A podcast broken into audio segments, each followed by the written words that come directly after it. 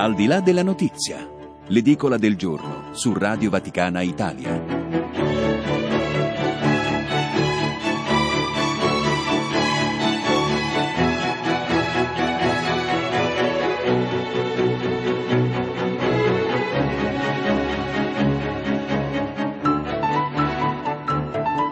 Buongiorno, bentrovati all'ascolto di Radio Vaticana Italia della nostra rassegna stampa mattutina. Un saluto a Vincenzo Proto che ha la parte tecnica, Stefano Sparro e regia, Fabio Colagrande è al microfono. Oggi sabato 14 dicembre 2019 siamo alla vigilia della terza domenica di Avvento, la Chiesa ricorda oggi San Giovanni della Croce, sacerdote e dottore della Chiesa carmelitano scalzo. Tra gli appuntamenti di Papa Francesco vi ricordo alle 12.15 in Sala Clementina il Papa riceve le ausiliarie diocesane di Milano e le collaboratrici apostoliche diocesane di Padova e Treviso, circa 120 persone. Presso l'Aula Paolo VI in Vaticano, questa sera alle 18, 27 edizione del concerto di Natale in Vaticano un evento promosso dalla Congregazione per l'Educazione Cattolica che sostiene missioni Don Bosco Valdò Conlus e la Fondazione Pontificia Scholas Occurrentes. Questo concerto potrà essere ascoltato da voi che eh, siete sintonizzati su Radio Vaticana la domenica, mm, il, il pomeriggio, scusate, del giorno di Natale, il 25 eh, dicembre. Alcuni appuntamenti romani presso l'Aula Barelli, The Church Palace, questa mattina convegno dell'Azione Cattolica Italiana sul tema La sfida della valutazione sociale della progettazione. Andiamo ad Assisi, dove nella Basilica Superiore di San Francesco alle 10.30 i frati del Sacro Convento consegnano la lampada della pace di San Francesco al Presidente della Repubblica Sergio Mattarella. E andiamo a Campotosto, provincia dell'Aquila, inaugurazione dei centri di comunità eh, di Campotosto e Cantalice, eh, quindi provincia dell'Aquila e provincia di Rieti, località colpite in tempi e modi diversi dal sisma in centro Italia eh, del 2016. E ancora andiamo per chiudere all'estero in Cile, a Valparaiso, dove presso il San Pedro Nolasco College c'è un incontro di dialogo diocesano per un Cile giusto e degno promosso dalla pastorale di Valparaiso e Caritas Valparaiso. Domani 15 dicembre, terza domenica di avvento, l'appuntamento alle 12 in piazza San Pietro per l'Angelus e come tradizione in questo momento della preparazione al Natale si tiene in piazza San Pietro la benedizione dei bambinelli, ovvero le statuine di Gesù bambino che i ragazzi presenti porteranno poi nei presepi delle proprie case.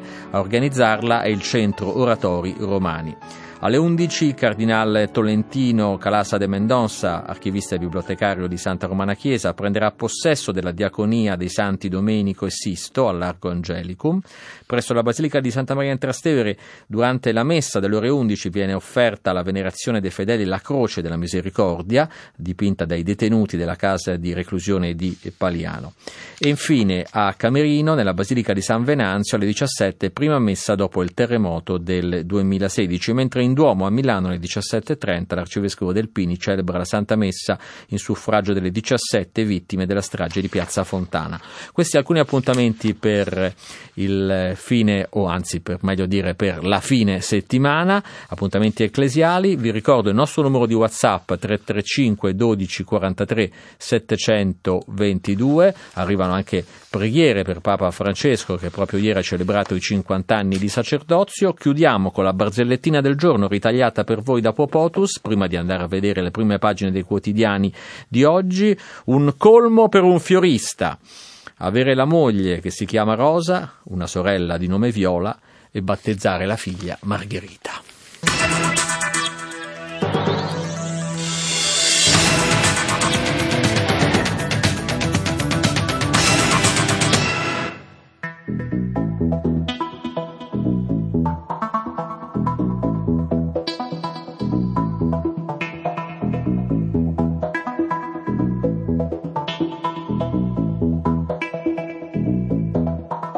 Andiamo a vedere quali sono gli argomenti in prima pagina oggi sui quotidiani italiani, di cosa mm, si parla, poi come sempre andremo anche a dare un'occhiata ai siti di informazione eh, cattolica. Allora, eh, per quanto riguarda eh, eh, gli esteri, in primo piano ci sono i risultati delle elezioni nel Regno Unito con la vittoria schiacciante dei conservatori di Boris Johnson che annuncia Brexit entro il 31 gennaio. E poi le ricadute in chiave di alleanza con gli Stati Uniti e, e ovviamente le ricadute in chiave di circolazione eh, anche degli italiani in eh, Gran Bretagna e, e, però soprattutto le ricadute interne per quanto riguarda i rapporti eh, tra Londra e la Scozia eh, che invece ha registrato una vittoria mm, del partito nazionalista uh, della Premier Sturgeon e quindi rilancia la secessione nonostante proprio con la Brexit questa eh, è più difficile, quindi si eh, diventa più eh, teso il rapporto appunto tra Londra e la Scozia. Andiamo negli Stati Uniti dove la Commissione Giustizia della Camera ha approvato i capi di imputazione che riguardano il presidente Trump per il processo di impeachment e lo ha rimandato al Congresso, quindi la settimana prossima c'è il voto della Camera dove c'è la maggioranza dei democratici e sembra dunque scontata l'approvazione della messa in stato d'accusa del Presidente, poi a gennaio sarà la volta del voto del Senato dove è più difficile che l'impeachment venga approvato perché i democratici non hanno la maggioranza. Trump commenta è una vergogna. Andiamo in Algeria dove una folla gigantesca contesta il presidente appena eletto. Andiamo invece a Bruxelles dove al Consiglio d'Europa il presidente del Consiglio italiano Conte ottiene un rinvio sul meccanismo europeo di eh, stabilità, si parla anche di Libia a Bruxelles, tra la Merkel, Macron e Conte si dice stop ai militari e sì al dialogo, si rilancia la conferenza di Berlino. Conte dice in Libia si rischia una nuova Somalia. In Francia eh, trasporti bloccati da nove giorni per le proteste per i tagli alle pensioni e in Europa, a Bruxelles, è stato approvato anche il piano verde, il cosiddetto Green Deal, solo la Polonia ha detto no, obiettivo emissioni zero eh, nel 2050. E a proposito di ambiente, Greta Thunberg, la giovane attivista eh, che eh, manifesta contro eh, il riscaldamento globale e i cambiamenti climatici, ha tenuto un comizio in Italia a Torino e ha parlato del 2020 come l'anno dell'azione. In Italia, in primo piano, le polemiche le legate al via libera dato dal Consiglio dei Ministri al salvataggio della Banca Popolare di Bari, il Tesoro la commissiona, ma si apre uno scontro all'interno della maggioranza dai renziani accuse agli alleati, anche i 5 Stelle erano contrari a questo salvataggio. In vista delle elezioni amministrative in Emilia-Romagna di gennaio, i sondaggi dicono che il candidato del centro-sinistra Bonaccini è leggermente avanti e oggi a Roma test per le cosiddette sardine, per questo movimento eh, popolare. Eh, saremo 100.000, annunciano, e il Fatto Quotidiano dedica uno speciale a chi sono questi giovani che manifestano in piazza chiedendo una politica che abbia toni meno violenti. Scuole chiuse perché piove ieri a Roma, eh, famiglie presidi contestano la sindaca Raggi. E poi tennis, eh, la Schiavone, la campionessa italiana che trionfò al Roland Garros, annuncia ho avuto il cancro, torno eh, a respirare, eh, ho vinto la mia partita più importante dopo essere guarita. E si parla sui giornali anche della lega, della possibilità di legalizzare la cannabis se non supera lo 0,5%, un emendamento approvato eh, alla manovra di bilancio recentemente, ci sono critiche degli esperti anche in, eh, sul quotidiano avvenire. C'è eh, un, in apertura si esprimono forti perplessità per questa, eh, emend- questo emendamento che è stato votato in Parlamento e poi eh, arrivano notizie di mafia in Val d'Aosta con un, ehm, con un titolo che andiamo a vedere tra pochissimo sulle prime pagine dei giornali,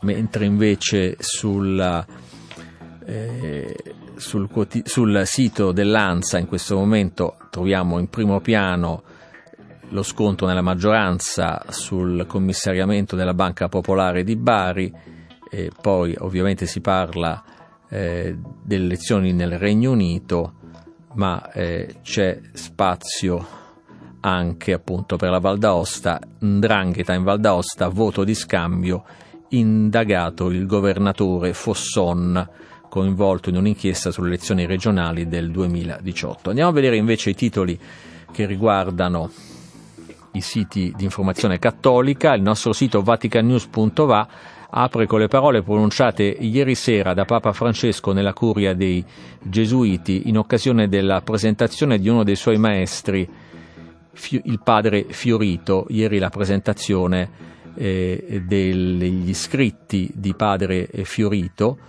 che sono editi dalla civiltà cattolica in occasione del cinquantesimo di sacerdozio di Papa Francesco e il Papa ha tenuto un lungo discorso commentando l'opera del suo eh, maestro, eh, parlando di un grande sogno che darà eh, frutti alla curia generalizia. Francesco ha presentato gli scritti di questo gesuita, padre Angel Fiorito, un gesuita argentino scomparso nel 2005 che ha formato tanti discepoli, tra cui lo stesso Papa. Cinque volumi editi dalla civiltà cattolica che il Papa ha eh, commentato e spiegato, lasciando spazio anche ai ricordi personali e di scuola per tratteggiare il profilo di questo suo maestro che amava il dialogo, il discernimento paziente e rispettoso ed era un maestro dell'ascolto. Poi Francesco ai giovani la libertà di esprimersi è il presupposto di crescere come persone, le parole di Papa Francesco che ha inaugurato a San Calisto la nuova sede vaticana di Scholas Occurrentes, questa organizzazione pontificia che si occupa di formazioni in 190 paesi del mondo. Poi il nostro speciale sui 50 anni di sacerdozio di Papa Francesco, con due servizi e un video, e poi il Papa che ha parlato con gli artisti che questo pomeriggio suonano in aula Paolo VI per il concerto di Natale. Anche la musica è un canale di fraternità e pace tra i popoli, ha ricordato Francesco, con un appello a condividere con gli ultimi la gioia della nascita di Gesù. Sul SIR troviamo le parole del Cardinal Bassetti nel cinquantesimo del sacerdozio del Papa, pastore di una chiesa che fascia e cura le ferite delle persone, e ancora altri due pezzi sul cinquantesimo.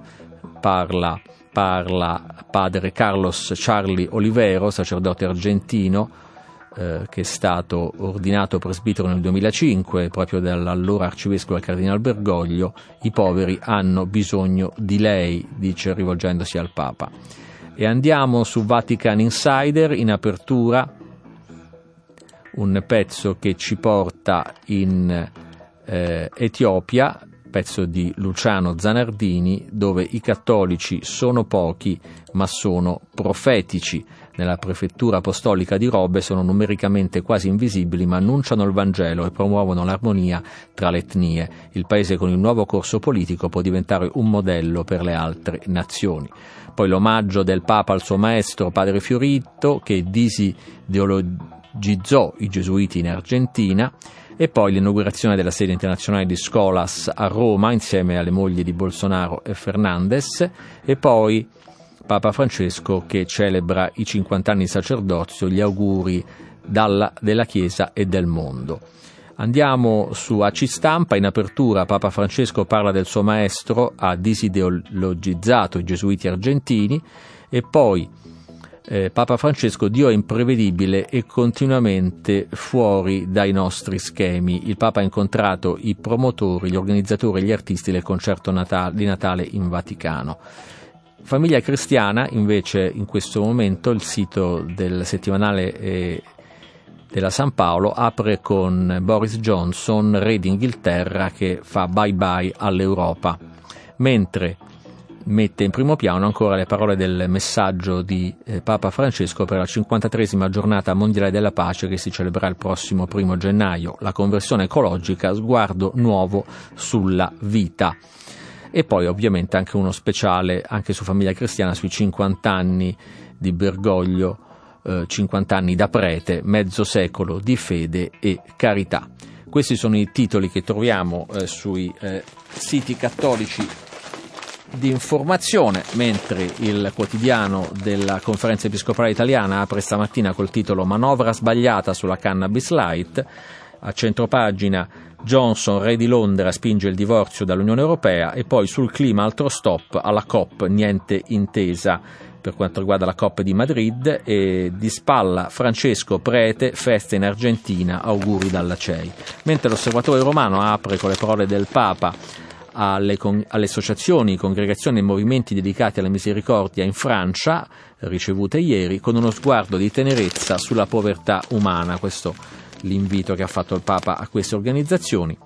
Poi troviamo l'articolo del Cardinal Sodano, decano del Collegio Cardinalizio, eh, un articolo in occasione del cinquantesimo del sacerdozio del Pontefice, gli auguri di Sodano che parla di un sì che ha la radice della vocazione mentre gli articoli internazionali eh, sull'osservatore in prima pagina ci ricordano che i Tories hanno vinto le elezioni nel Regno Unito e che è stata data il via libera eh, da Trump all'intesa commerciale con Pechino, evitati in extremis nuovi dazi statunitensi su 160 miliardi di dollari di prodotti cinesi.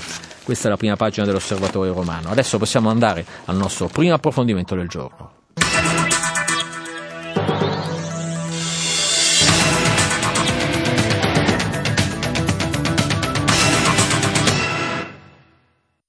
Come gesuita al maestro Michelangelo Fiorito si attaglia l'immagine del Salmo primo, quella dell'albero piantato lungo corsi di acqua che dà fiori e frutto al suo tempo. Come questo albero della scrittura, Fiorito ha saputo lasciarsi contenere nel minimo spazio del suo ruolo al collegio massico a San Miguel e là ha messo radici e dato fiori e frutto, come esprime il suo nome, fiorito, nei cuori dei suoi discepoli della scuola degli esercizi. Spero che adesso, grazie a questa magnifica edizione dei suoi scritos, che hanno l'altezza di un grande sogno, metterà radici e darà fiori e frutti nella vita di tante persone che si nutrono della stessa grazia che lui ha ricevuto e ha saputo comunicare discretamente dando e commentando gli esercizi spirituali. Grazie per la vostra pazienza. E così ieri sera alla curia generalizia della Compagnia di Gesù qui a Roma, Papa Francesco ha chiuso il discorso con cui ha voluto presentare questi cinque volumi editi dalla civiltà cattolica eh, che raccolgono gli scritti di uno dei suoi maestri, il padre eh, Fiorito. Eh, questi volumi sono curati da padre José Luis Narvaja, gesuita, docente al Pontificio Istituto Biblico, eh, che in questo momento è in linea con noi. Padre Narvaja, buongiorno, grazie. Buongiorno Fabio. Ecco, sì. ci racconti un po' che clima c'era ieri sera alla Curia. Il Papa ha tenuto un lungo discorso che lo ha coinvolto personalmente perché c'erano anche molti ricordi eh, del, del, dei suoi rapporti con Padre Fiorito, eh, di quanto sia stato importante questo gesuita per la sua formazione. Ecco, come si è svolta questa serata, le sue impressioni?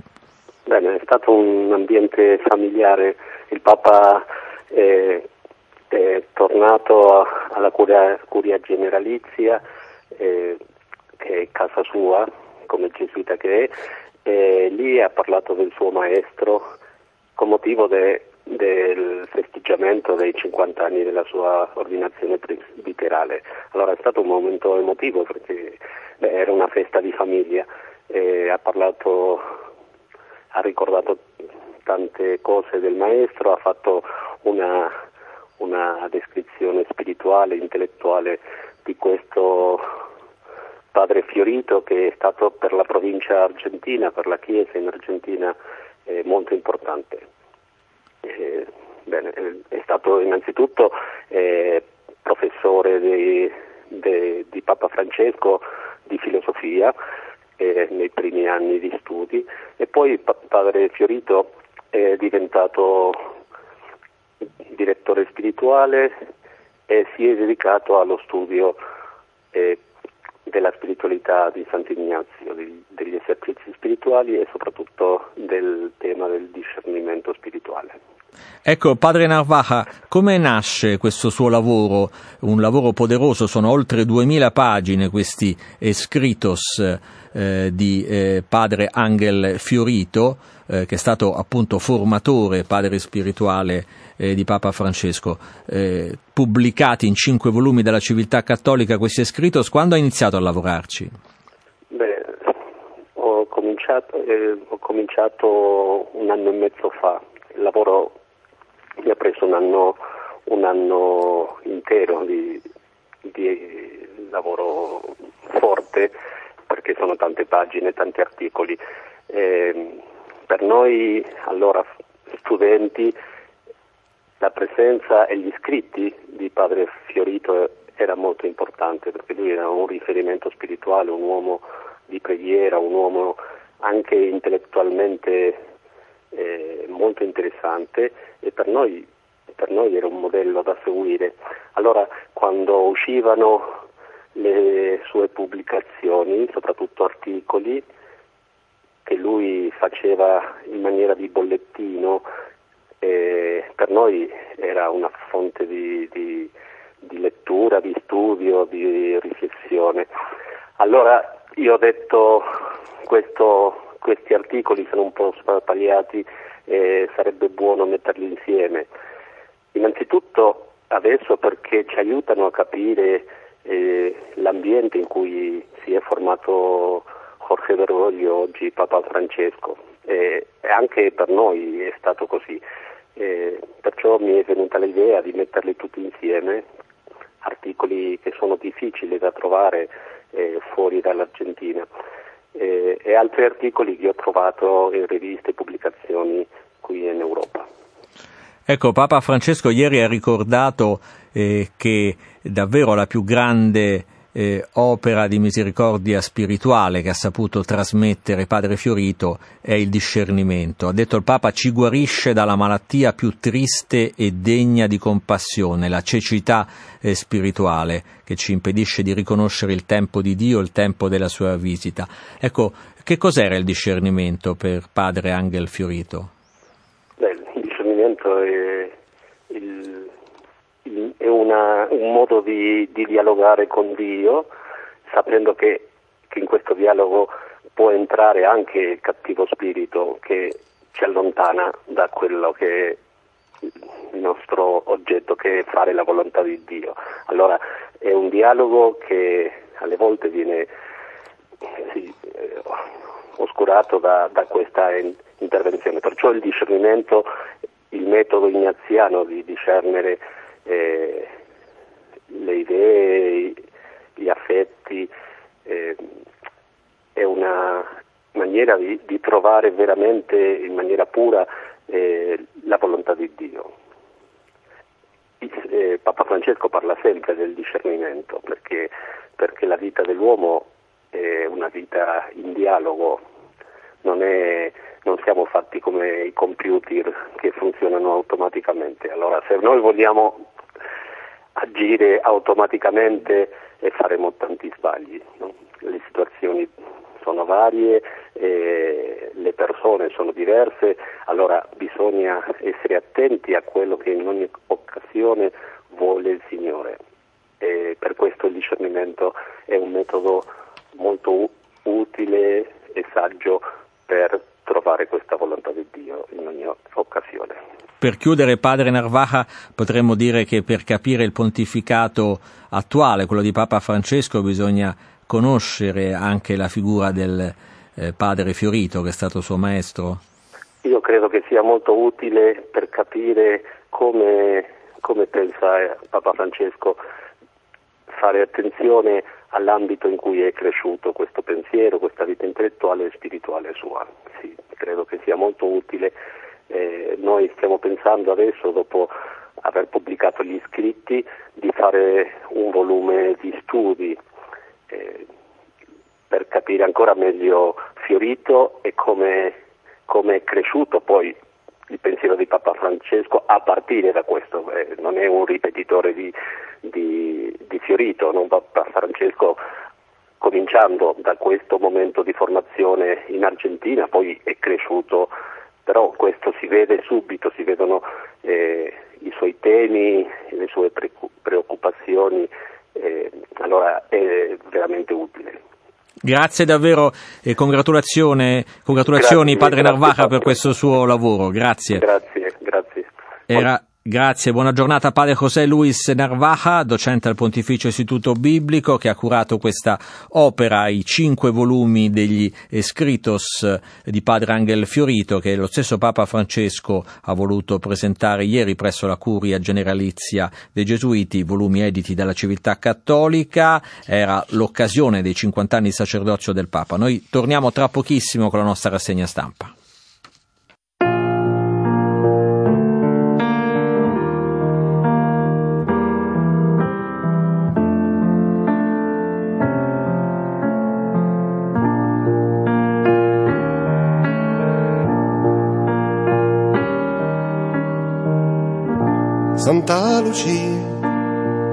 Quelli che hanno gli occhi e un cuore che non basta agli occhi, e per la tranquillità di chi va per mare, e per ogni lacrima sul tuo vestito,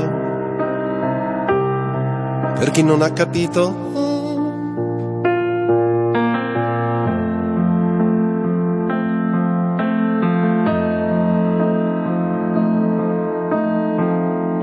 Santa Lucia, per chi beve di notte e di notte muore e di notte legge e cade sul suo ultimo metro, per gli amici che vanno e ritornano indietro e hanno perduto l'anima e le ali.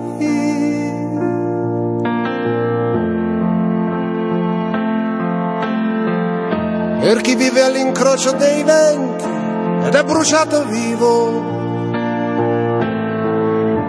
per le persone facili che non hanno dubbi mai. Per la nostra corona di stelle e di spine. E la nostra paura del buio e della fantasia. Santa Lucia il violino dei poveri è una barca sfondata e un ragazzino al secondo piano che canta, ride e stona. Perché va da lontano, fa che gli sia dolce, anche la pioggia nelle scarpe, anche la solitudine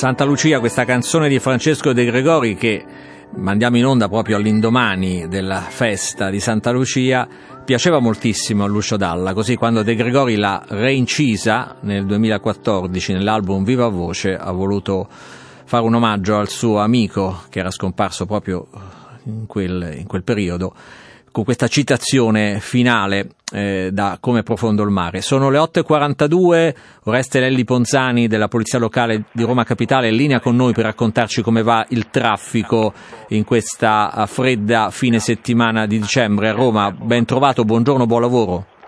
Buongiorno a voi e tutti i radioascoltatori, traffico praticamente assente su gran parte della rete stradale interna, rientrate quasi tutte le criticità per la circolazione che hanno interessato Roma a partire da ieri mattina.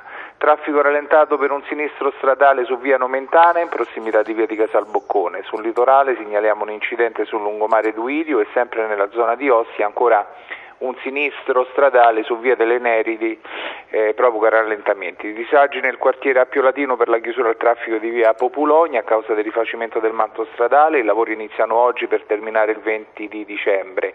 Dal primo pomeriggio previsti mh, previste difficoltà di circolazione con rallentamenti nelle adiacenze di piazza di Porta San Giovanni dalle 15 alle 19 a causa di una manifestazione che si terrà nella piazza, ripercussioni su piazzale Appio e piazza San Giovanni in Laterano. Questa era L'ultima notizia dalla Polizia Locale di Roma è tutto, grazie per l'attenzione, buon fine settimana e soprattutto buona domenica. Grazie, buona domenica altrettanto, buon lavoro all'ispettore Restellelli Ponzani, alla Polizia Locale di Roma Capitale. Io saluto gli ascoltatori che stanno scrivendo al nostro numero di WhatsApp 335 12 43 722, in particolare Alessandro D'Albano che è un nostro fedelissimo eh, che ritroviamo con piacere su WhatsApp, eh, ma anche la famiglia Taglianetti Pittella che chiede preghiere e speciali, Silvana Curcio che manda una bella dedica a Papa Francesco per i suoi 50 anni eh, di sacerdozio. E poi eh, Marcello che è un fan della nostra Meg Mason, questi alcuni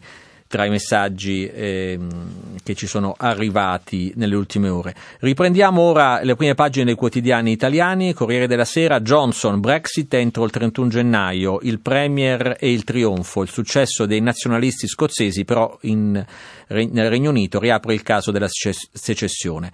Eh, tre donne in corsa per la successione a Corbyn, Trump ora grande, un grande accordo commerciale con il Regno Unito. Centropagina, l'ex tennista Francesca Schiavone contro il cancro, vinto, ora sto respirando, si racconta, torno come allenatrice. E poi Italia, il centrosinistra avanti di poco in Emilia-Romagna, il sondaggio in vista eh, delle elezioni regionali in Emilia-Romagna. Il messaggero, la Brexit, lampo di Johnson, la promessa del Premier fuori il 31 gennaio, asse con Trump, pressing dell'Unione Europea. Accordo in sei mesi, Corbyn tradito dalle periferie. Verso le dimissioni, cosa cambia per gli italiani dallo studio ai viaggi. Centropagina contro il tumore la vittoria più bella, l'annuncio di Francesca Schiavone, poi piove, scuole chiuse, protesta antiraggi eh, di famiglie presidi. Roma, serrata per mancata prevenzione, la replica, la vita vale più delle polemiche.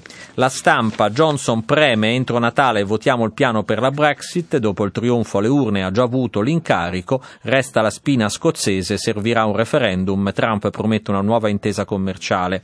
L'urlo di Greta a Torino, clima il 2020 l'anno dell'azione e poi Popolare di Bari, un caso nel Consiglio dei Ministri senza 5 Stelle renziani, banca commissariata e la manifestazione a Roma delle Sardine in piazza San Giovanni saremo in 100.000. Clan in Valle d'Aosta, l'infiltrazione azzera i vertici della eh, politica. E poi Fellini, una mostra per i 100 anni, era nato nel 20 appunto Federico Fellini, dal regista in, eh, una mostra per i 100 anni del regista, incrociava pop e cultura, è stato spesso frainteso. Avvenire, manovra sbagliata sulla cannabis light. La maggioranza ha aperto alla vendita di una sostanza ritenuta pericolosa e finora proibita. Comunità e associazioni bocciano il nuovo ok, si pensa al mercato, non ai ragazzi. A centropagina Greta a Torino, noi giovani siamo la speranza. E poi Eh, in taglio centrale Johnson, re di Londra, spinge il divorzio dall'Unione Europea, maggioranza assoluta per i Tori, tracollo laburista, Corbyn sotto accusa. Stati Uniti, Trump via al processo, impeachment in aula. Il giornale crolla il muro rosso, il PD se la fa sotto, la lezione inglese, l'onda Boris terrorizza la sinistra, non esistono più fortini, caos governo sul salvataggio della banca di Bari, a centropagina premio ai manager in base ai selfie, fatevi una foto, poi la retromarcia, bufera sul Ministero dello Sviluppo. Il tempo, apertura aggressiva, Conte minaccia il tempo, una caduta di stile, il Premier tuona, sarete i primi ad essere querelati quando non sarò più alla guida del governo, è furioso per l'inchiesta sui debiti tributari della famiglia della fidanzata salvata dal suo eh, decreto legge fiscale. Casalino ha messe paura anche alla Merkel vediamo il um, portavoce del Presidente del Consiglio a capotavola a una cena a Bruxelles e strappa qualche concessione all'Italia.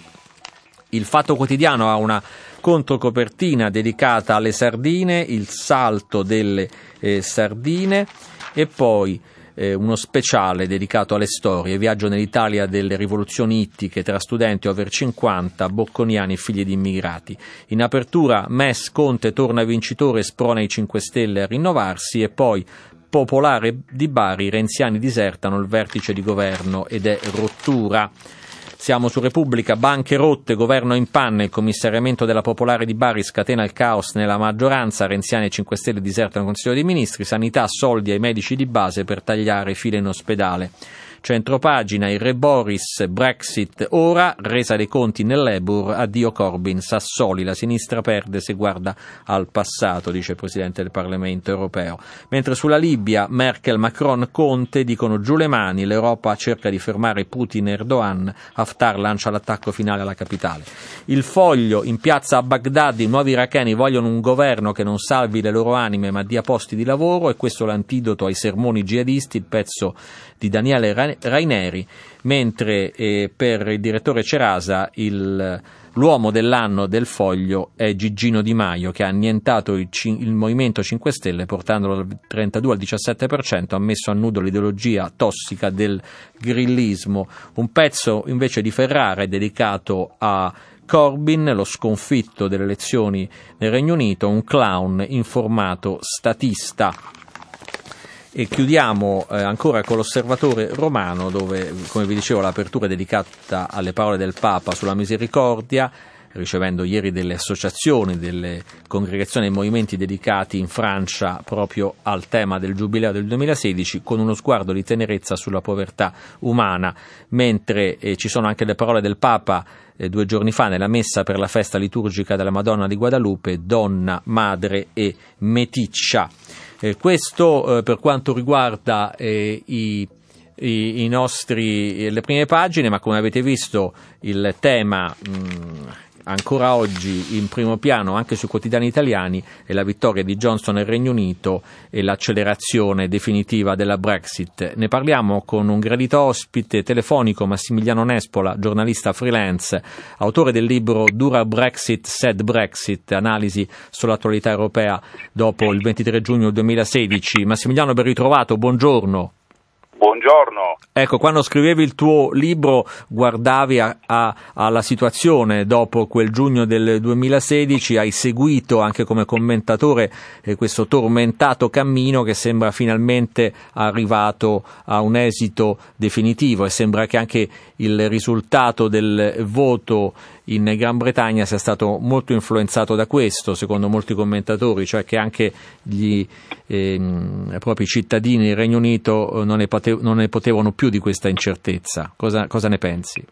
Beh sì, il quadro è abbastanza chiaro, d'altra parte eh, primo minuto eh, del voto fin dall'inizio della campagna elettorale era, uh, era, chiaro che questo voto fosse un voto pro o contro Brexit, eh, come spesso accade non da oggi in ambito interno.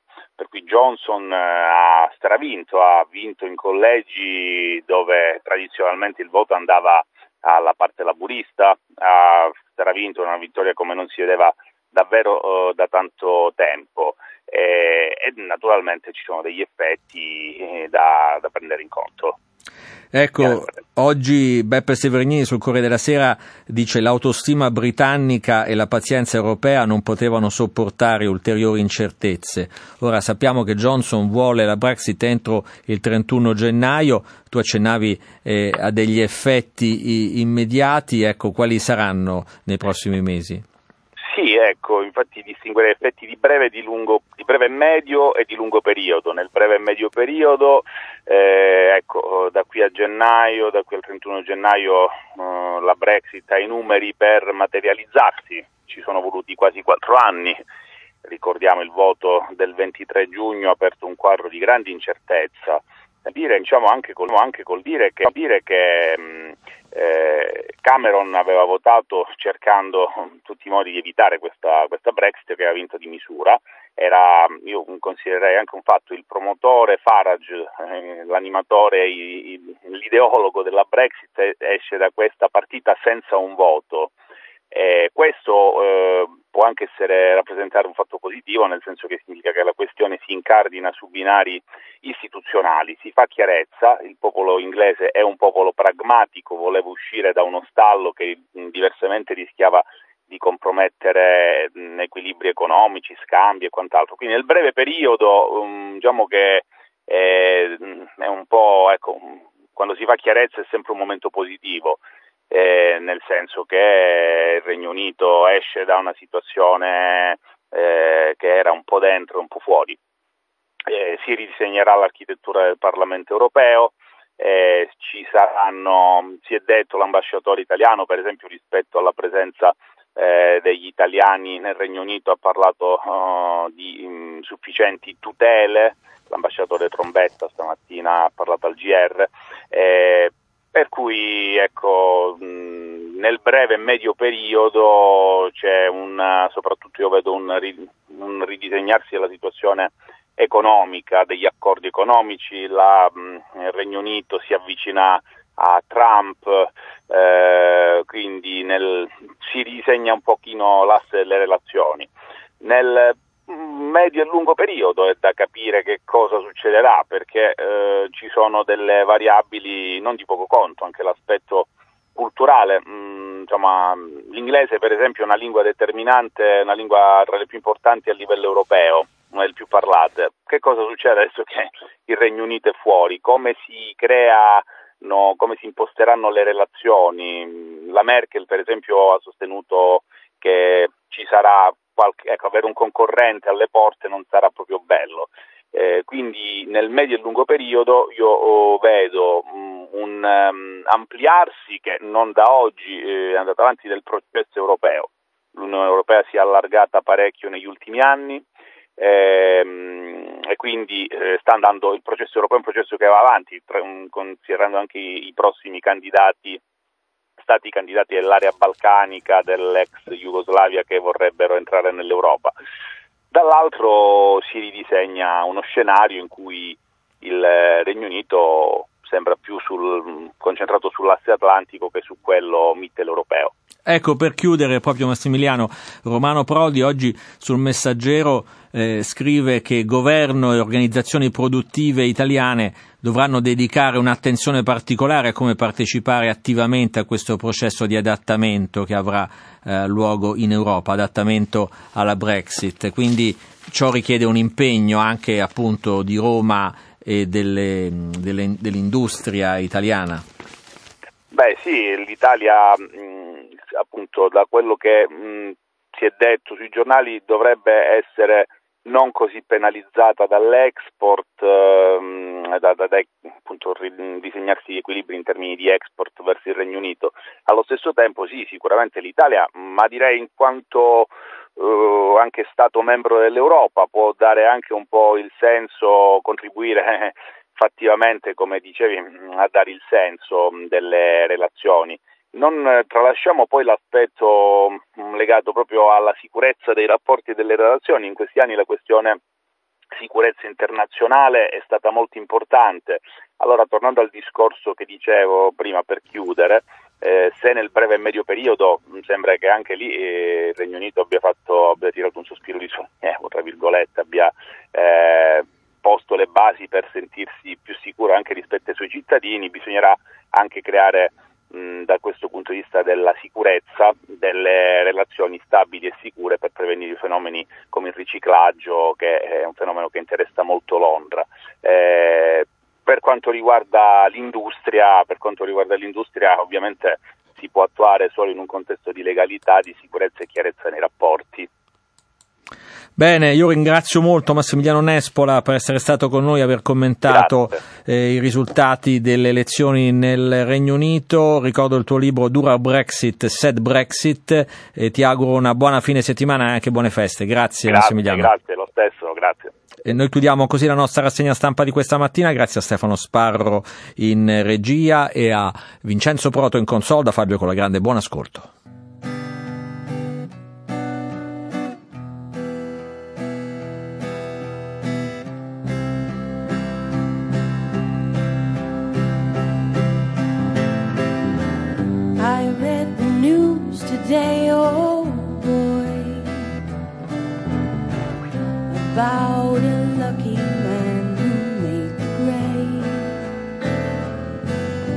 Though the news was rather sad,